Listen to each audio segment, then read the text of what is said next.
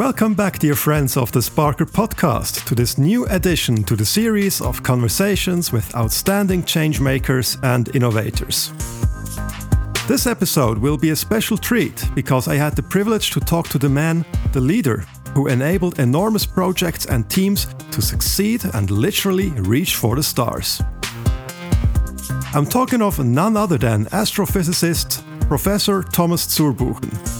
Till the end of 2022, he was the chief scientist at NASA, and with that, arguably one of the most powerful scientists on the planet, with responsibility over thousands of people and the $8 billion budget.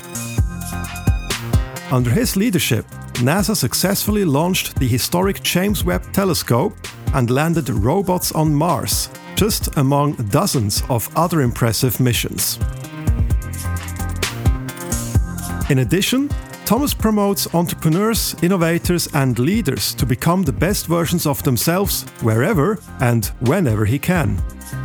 Over his impressive career, Thomas learned a lot about high performing teams by building and leading them.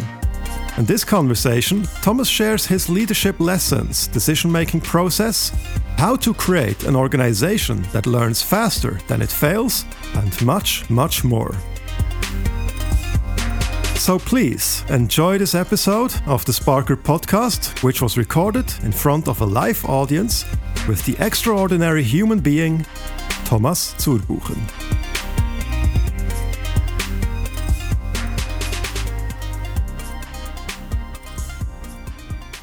Cinq, quatre, trois, deux, unité, top.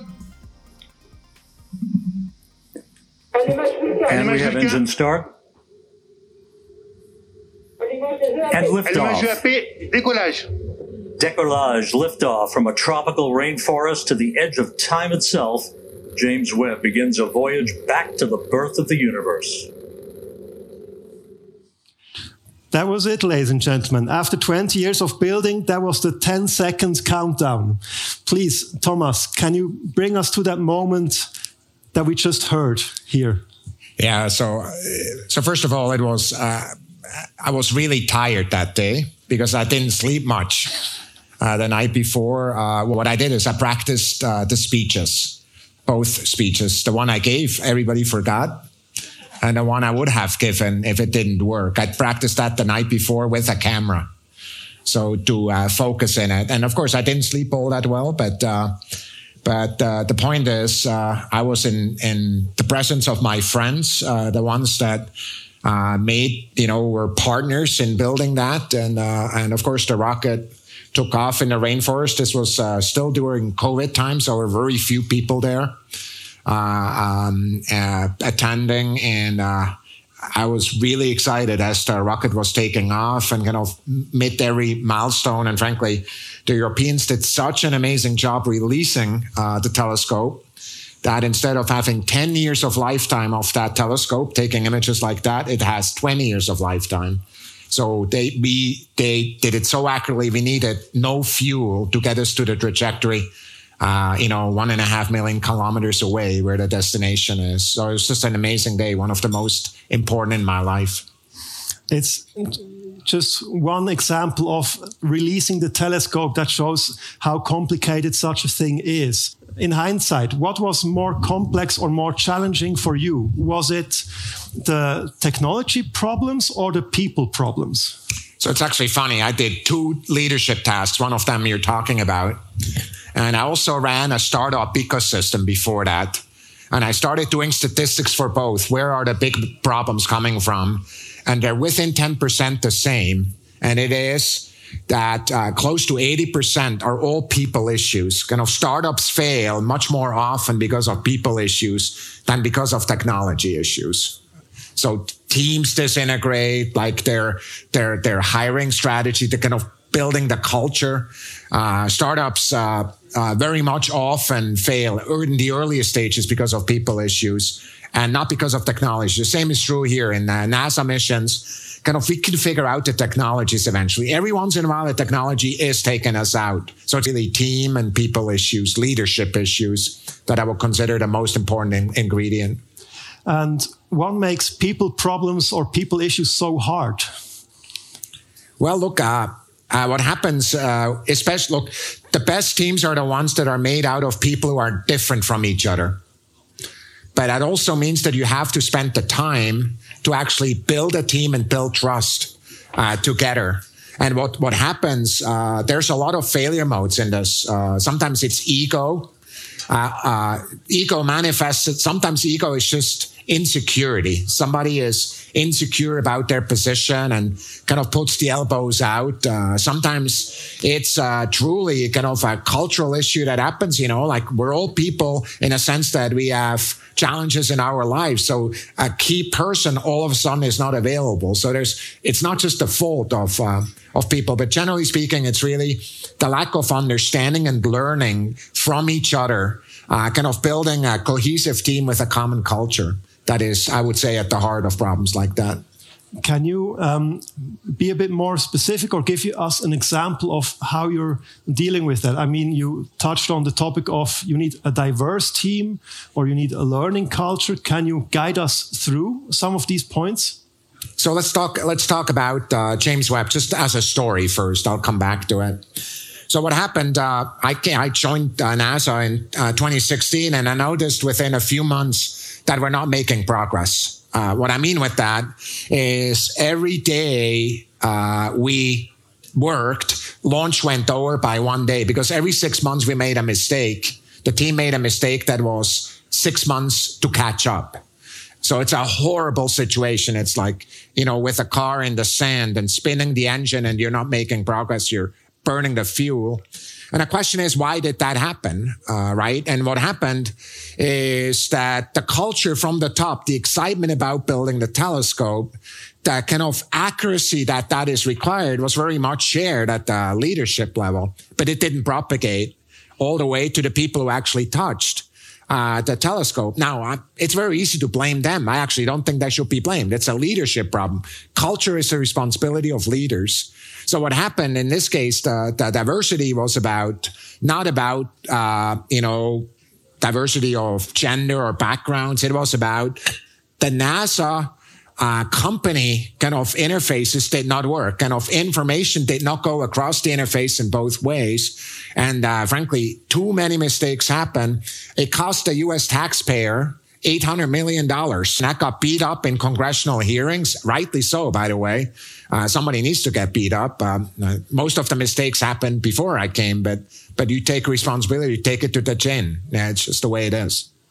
Uh, what have you learned yourself from all your experience at NASA, but also before that, how you can actually build an organization that learns faster than it fails? Well, I think what's really important uh, is to build a culture that whether it's in a startup team or in a bigger organization, you have to invest in the team. Like, I mean, the, the point is, it doesn't come for free. Like, so, so for me, uh, what that means, uh, you know, as a leader, I spend a lot of time hiring the right people. I actually really took personal, I've, often I recruited people. So I would take a list of the 20 best people we could find in the whole country uh, or the world in many areas and call them personally right? It's like, hey, we think of you here. You should, you know, and most of them, of course, they're gainfully employed. Uh, NASA pays really badly, by the way. So, so kind of, you know, so if somebody is interested in money, you will not get them. But many of them, many of the best people we hired, uh, they told me after the fact, um, they would have never applied if I didn't call. By the way, many women, especially. So we had a very diverse team, but we made sure that the pipeline was full of people who actually were encouraged to do so. And then uh, you have to, that's not enough. Uh, kind of once you have the team, it's like a big uh, football team, right? You have them on the field. They're not a, a, championship team yet. You have to build it. And so, so what that means is you have to learn to listen to each other, to learn how to say no to each other, say yes to each other, and, uh, and really, uh, create an openness. Uh, you know, it's very easy for you to never hear about mistakes or problems. Here's the recipe. The first person who tells you a problem, shoot him. Like punish them really heavily. You'll never hear about it again. Of course, you'll have problems, but you'll never hear about them again. So what you have to do if somebody finds a problem, thank him and then go solve them together, right? So, so it's that kind of way. I mean, what I did with James Webb, frankly, the, the head of Northrop Grumman, the company that struggled, I, I mean, the previous guy that was there, he no longer worked there after I was done. you know, I had to reboot the, the problem, the, the whole team. But once we had the other guy, we called each other pretty much every week. Every problem I saw, I told him, never held back. And every problem he saw, we told each other. So sometimes he talked me off a worry, right? And many times I learned about the problem long before I heard it. And then I waited. I never acted on it. I waited until I heard it through the organization. If it took more than 48 hours, like, what's your problem? You're supposed to be transparent, right? So, so for me, it's really building. This is a team, by the way, of 10,000 people. So it's a little bit different than a startup team from that perspective. But transparency and, uh, and really openness to being critical about oneself uh, and kind of also accepting criticism, which I had to also. The guy says, You're exaggerating. You're exaggerating. Stop. It's like, okay, why? Good. I will stop. Let me see whether you're right. So it's it's really both sides is my point. Yeah, you've now been mentioning a couple of points that sound to me like the ingredients of a performing team, like openness, transparency. Can you add more very important topics to the list? for an, a high performance team? So I think one of the one of the things I learned is that uh, I had more penalties from many. And remember, I'm in a high risk business of doing uh, missions. Even in that environment, more problems came from not making decisions than making the wrong decisions. So for me, kind of decision velocity, I, I'm a strong believer that the velocity of making decisions and schedule in many times is way more important than uh, focusing on money because if you do, if you move fast you'll actually save money but it's actually easier to save days than saving money because as humans it's easier for us to understand it's you know end of the week i'm not done than it is, uh, you know, some budgetary limit, especially if you work as a team, because you always think the other person is the problem. So kind of schedule, schedule is a really good thing. So decision velocity is just a really critical thing. And especially, you know, Jeff Bezos uh, always talks about uh, kind of one way door versus two way doors. Like there's stores like at the airport, you get out, you cannot get back in. That's a problem, right? So, so decisions in which you can come back you really want to think. But the others, go. Like, frankly, if you wait more than 70% of the information and you want, it's probably a mistake. You're wasting every day after that because, frankly, you can correct it at the back end. So that's another uh, way. Kind of if you train your team to really, and frankly, also delegate. I mean, many decisions just delegate them. I don't want to hear them. You're in charge. Go do them because I will not chop your head off if you're wrong, right? Especially if you can explain why you took it. So for me, that's another one velocity. Hi, this is your host Christian speaking. I hope you enjoy listening to this conversation as much as I did preparing and moderating it. It's one of my specialities and passions to unlock the wisdom and insights of exceptional people as a moderator and facilitator. So, if you want your next strategy workshop to be a success or want to engage in productive individual sparring sessions as a leader, let's get in touch.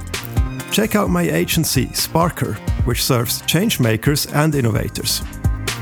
Learn more on the website www.sparkr.ch. That's S P A R K R dot ch. You find the link in the show notes. And now, let's spark you up and get back to this inspiring episode of the Sparkr podcast. Very good. And something that I'm also very curious about I mean, decision making is an art in and of itself. Um, is it only the um, very rational? Oh, I think there's something else to it. I think we're human beings that were in our lives, the way we became where we are in the last many thousand years we learned how to deal, kind of get information that is not going through our brain and, and act with kind of, we see, we feel dangers. We, there's a sense of, uh, of uh, uh, kind of an environment, a kind of something that really bothers us. We feel it in our stomach. Uh, we we we tighten up. Like I think it's important to kind of look at uh, all information you're getting, not just from your brain, from your body. So, so I, I just, I don't think decision making is all rational in all cases, and neither should it be. I just think we're uh, complete humans, and uh, and I think it's important that we know which part is not the rational part. Mm-hmm. So it's like okay, so and and what I really love about this, and I, I really recommend. Uh, I mean, of course, I'm not the guy inventing it. I'm just the person who's using it.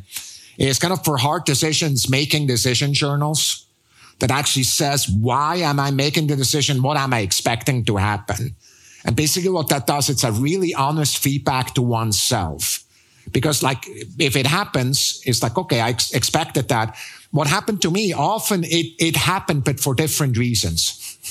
And you know the decision actually was done for entirely the wrong reason but it was okay. I knew it was the right decision but i rationalized it myself. It was perfectly the right decision but not because of the brain piece. So the decision journal is a very useful and it's not like an hour per decision right and if you spend more than 10 minutes it's too much like, so really make it a lean feedback mechanism for yourself. That I found that really useful. It helps you figure out where your biases are too. Kind of, we have, we all have blind spots, you know, where are yours? And that's very concretely just a notepad, a notebook, or something on your iPhone or a smartphone. How do you do it? Yeah, uh, I have a little notebook with a pen, so I write it by hand.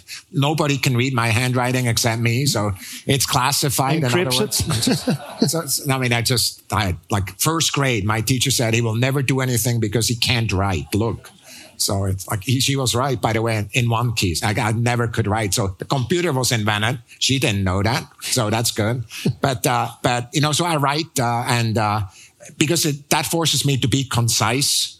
Uh, I don't want like copy, you know, I don't want many words. It's not a scientific, it's a self feedback mechanism. Just don't make it more than it is. That's my version, but there's other ways. Uh, some of my friends, they, uh, they, they keep kind of daily files that they're just looking at. My only daily files are food, workout, health data.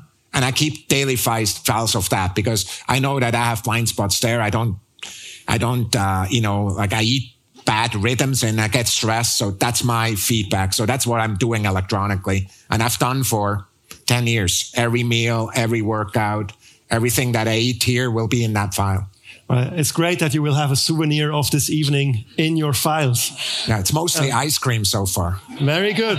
ice cream has always been the favorite in the last couple of years. Uh, so, um, well, I would like to uh, remain a little bit with this way of uh, decision making or how you assess situations because um, we just talked earlier, and obviously many people know you are coming from the Bernese Oberland, and so do I. We did not grow up too far from each other, actually.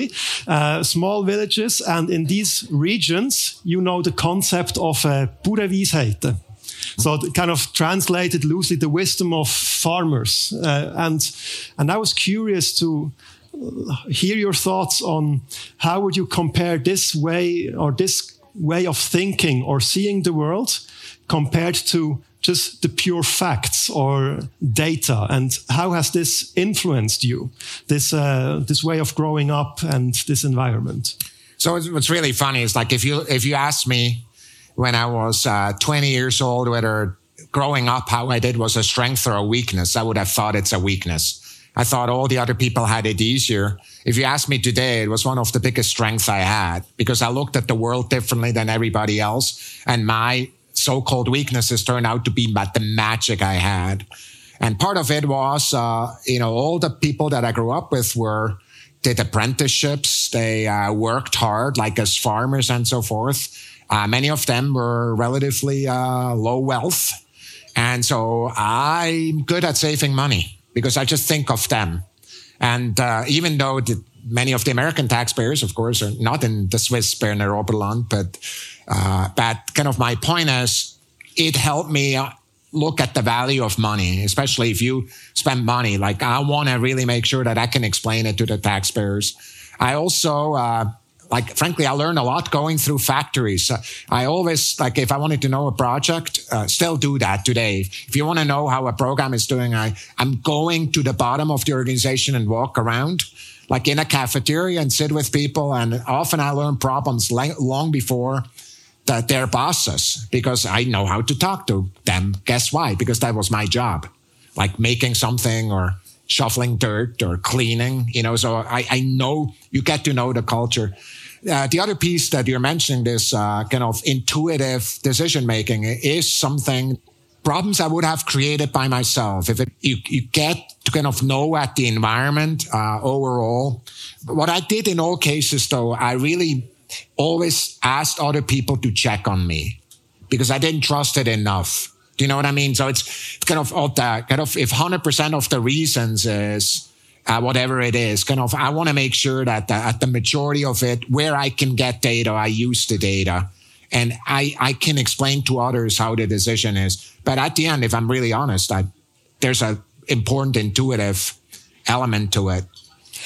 I um I heard or I researched that apparently you have two people or had at NASA two people solely hired to challenge you or yeah. to say no to you. Is that true or is that just a rumor? No, no, it's true. That's true. So, so I mean, uh, I just I know myself that I'm a really fast decision maker, and sometimes too fast. And frankly, um, I'm very comfortable with risk, much more so than most people. And so, and so almost too much, especially for an environment like NASA. So, but even at, at my previous employer, I hired somebody who basically says, you're, if you want the, the different person from me, and I will, we will always talk before we make a decision because I want to hear your opinion. I just learn I'm better. I mean, I'm better if I'm being challenged. And so in, in at NASA, it's such a huge bureaucracy. Uh, you really want to make sure that the mistakes you make do not create huge craters. And so, so basically it's really important. By the way, sometimes they say no and I did it anyway. but, but many times I, they, I, they said no and I asked why. And, uh, I mean, there are a number of things, problems I, problems I would have created by myself if it wasn't for that strategy. So I had one kind of on programs and then I had one on just the operational piece because the operational piece I'm learning, especially in a government environment, kind of my intuition was not very good. So I hired one for that too. Okay, very interesting. And there's also another thing that I found interesting in one of the conversations I listened as part of preparation. You once said that um, science is not like democracy. Yeah. Sometimes everybody says yes, but there's an important no that you need to hear and act on.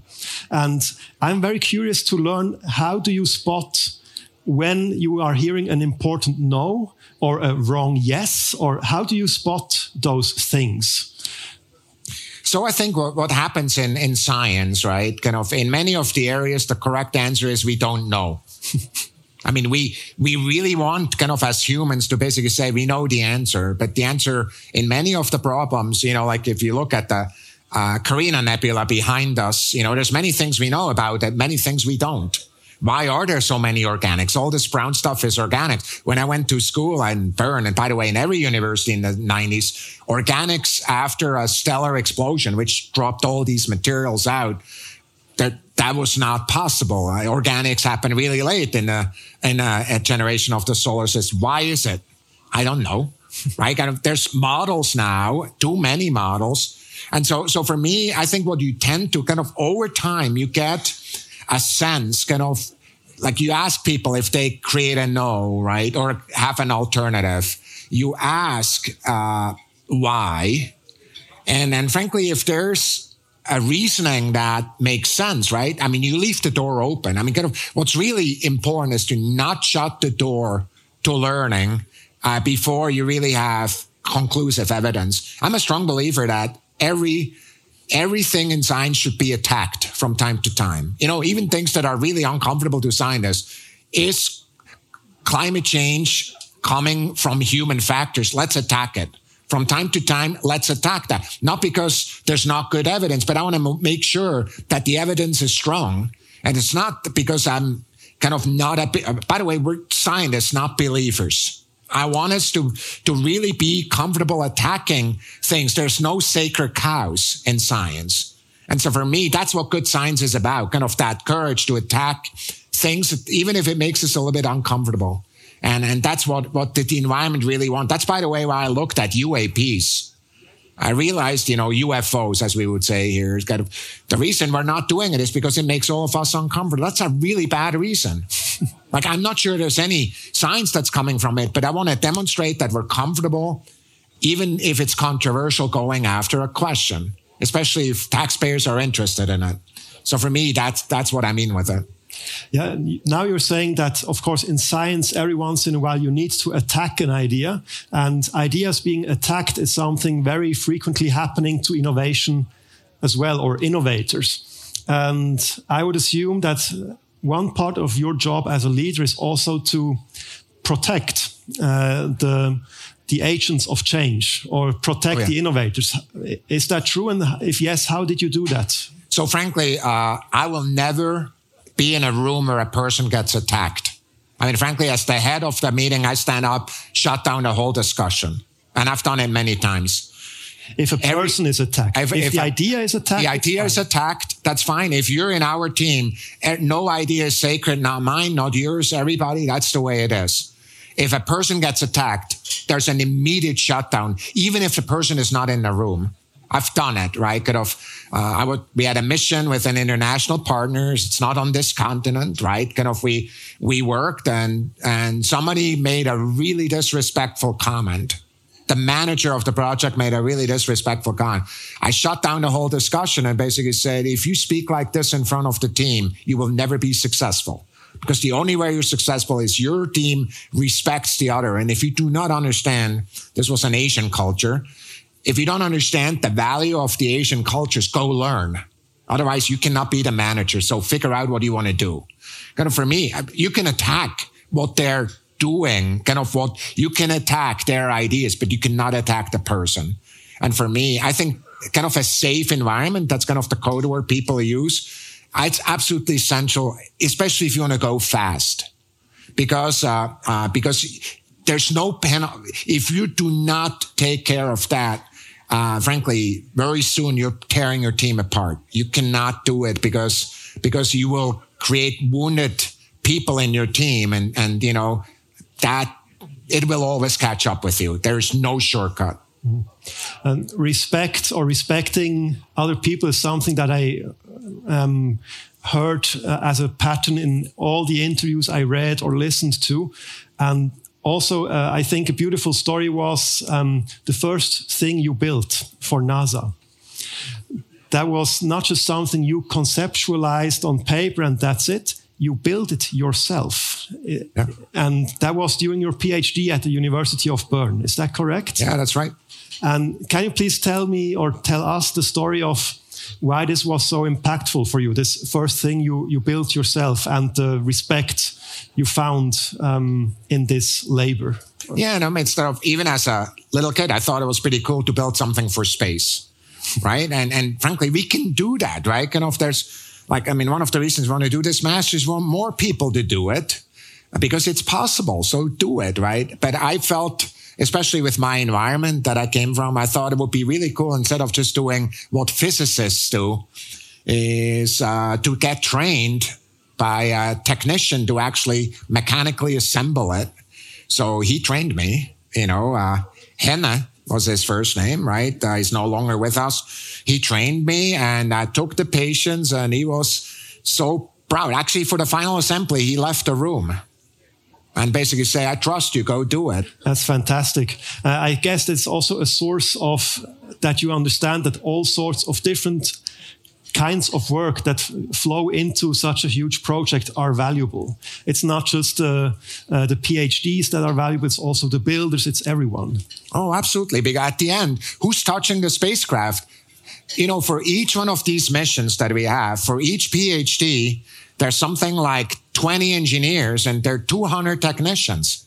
So if you do not respect the technicians, you don't know what you're talking about, right? Of at the end, the people who actually make the parts they need to understand what you're doing and they need to be as excited and frankly as part of the team uh, and in many ways you know as uh, important uh, and I, I learned that you know when i built some of my first instruments i made many mistakes i managed badly and i remember one day we had one uh, year, we had to work through the entire Christmas season because there's a launch we need to deliver and we were not ready and we had to work the whole Christmas season. And I'm stood next the whole Christmas season. I stood next to the mechanical technician who made mechanical parts, you know, and all I could do, by the way, I could not help him. The machine was too complicated. I could not learn it.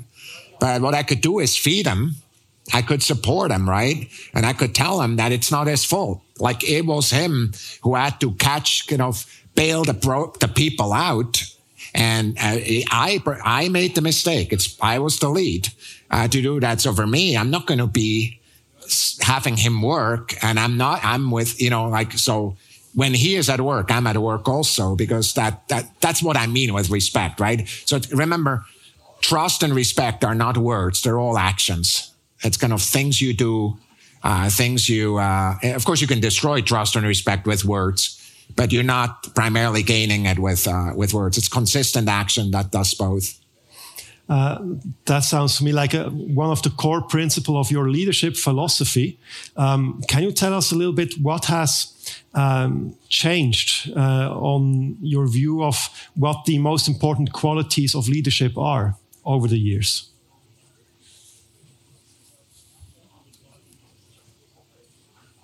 It's actually a hard question.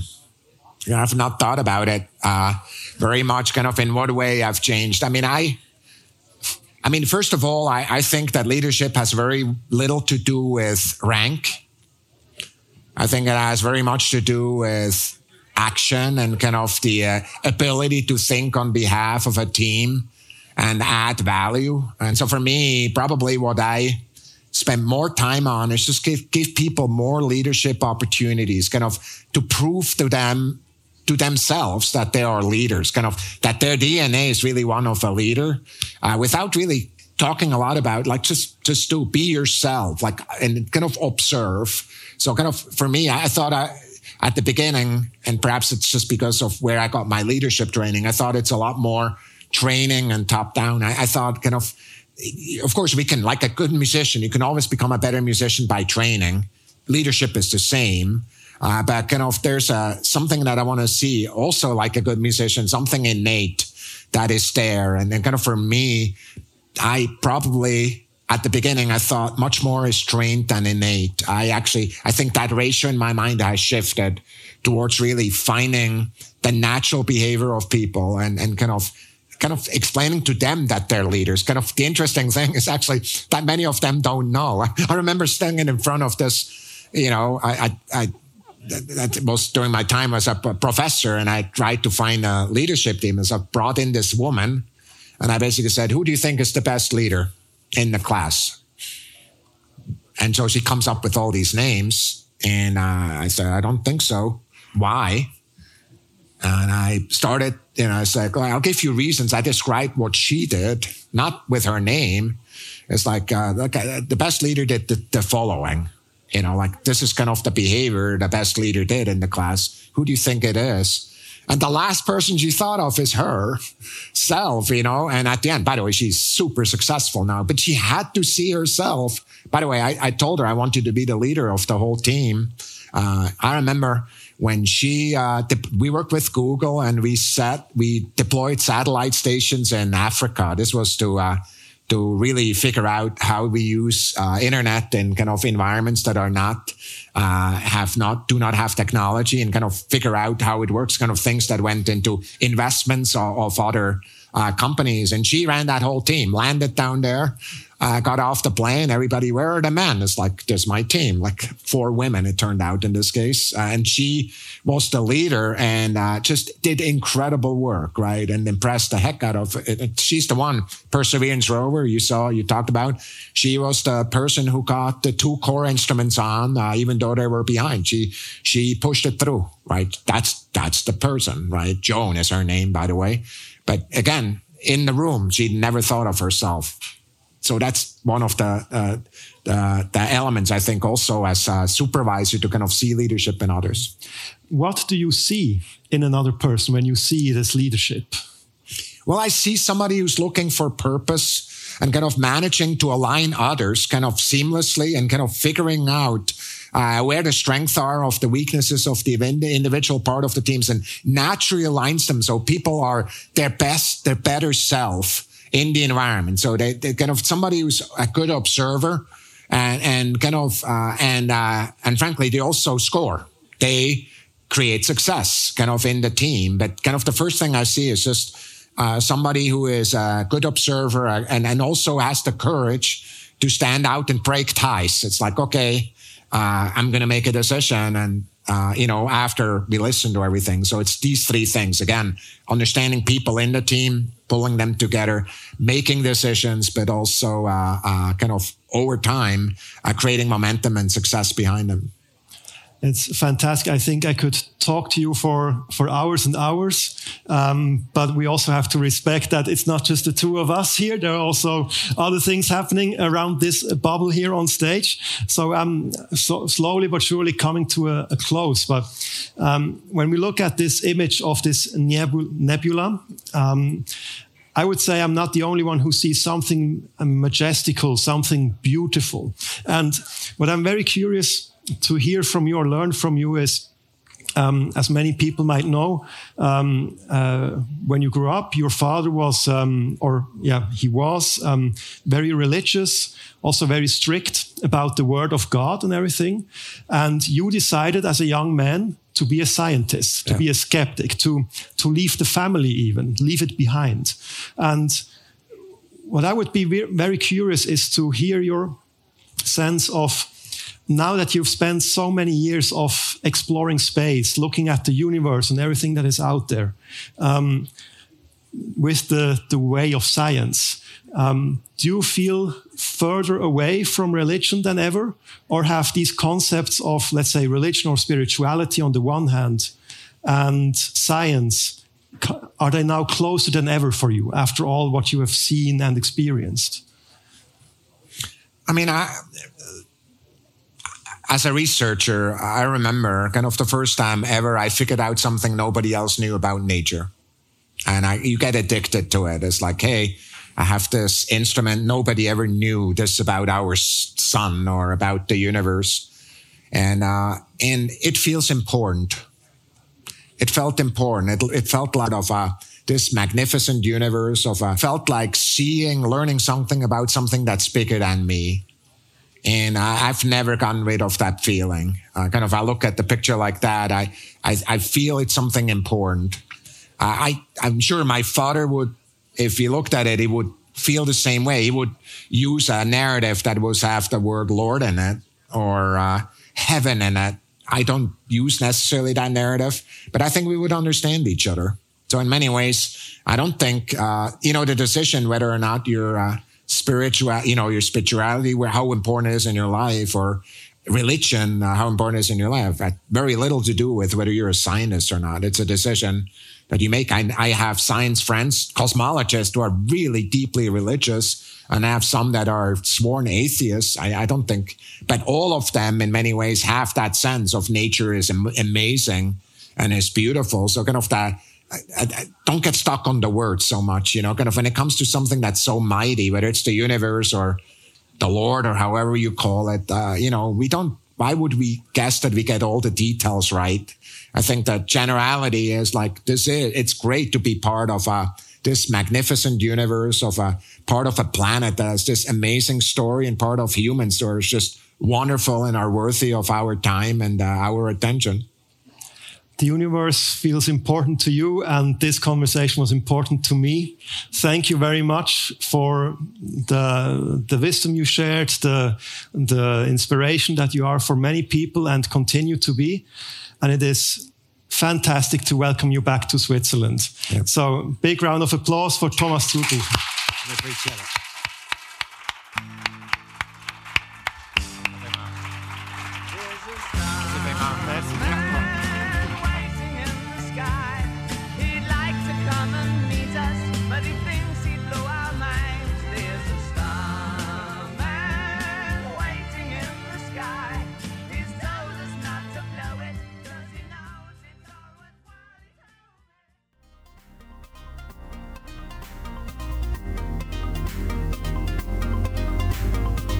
Thanks again to Thomas Zurbuchen for sharing his insightful learnings with us. If you liked this show, please leave a positive rating and share it with a friend. For more exciting conversations with leaders and changemakers in technology, innovation, and entrepreneurship, please consider subscribing to the Sparkr podcast on Apple Podcast, Spotify, or wherever you get your favorite shows. In the Sparkr podcast catalog, you find, for example, a conversation with the explorer and adventurer Bertrand Piccard, a firework of an interview with the living legend of the watch industry, Jean Claude Biver, or a podcast with New York Times best-selling author Adam Alter about how to create breakthroughs in your career and with your teams. I'm looking forward to welcoming you back to another episode where I'll uncover the mindsets, tactics, and insights of exceptional people to enable you, the changemakers. And if you want to get in touch and work together on your next strategic initiative or innovation project, check out my agency, Sparkr, which serves changemakers and innovators with various services ranging from individual sparring sessions for leaders and workshop facilitation to unlocking strategic potential through tailor made consulting and project management. Learn more on www.sparkr.ch. You find the link in the show notes. It was a great pleasure having you with me this episode. I wish you a great day and talk to you soon.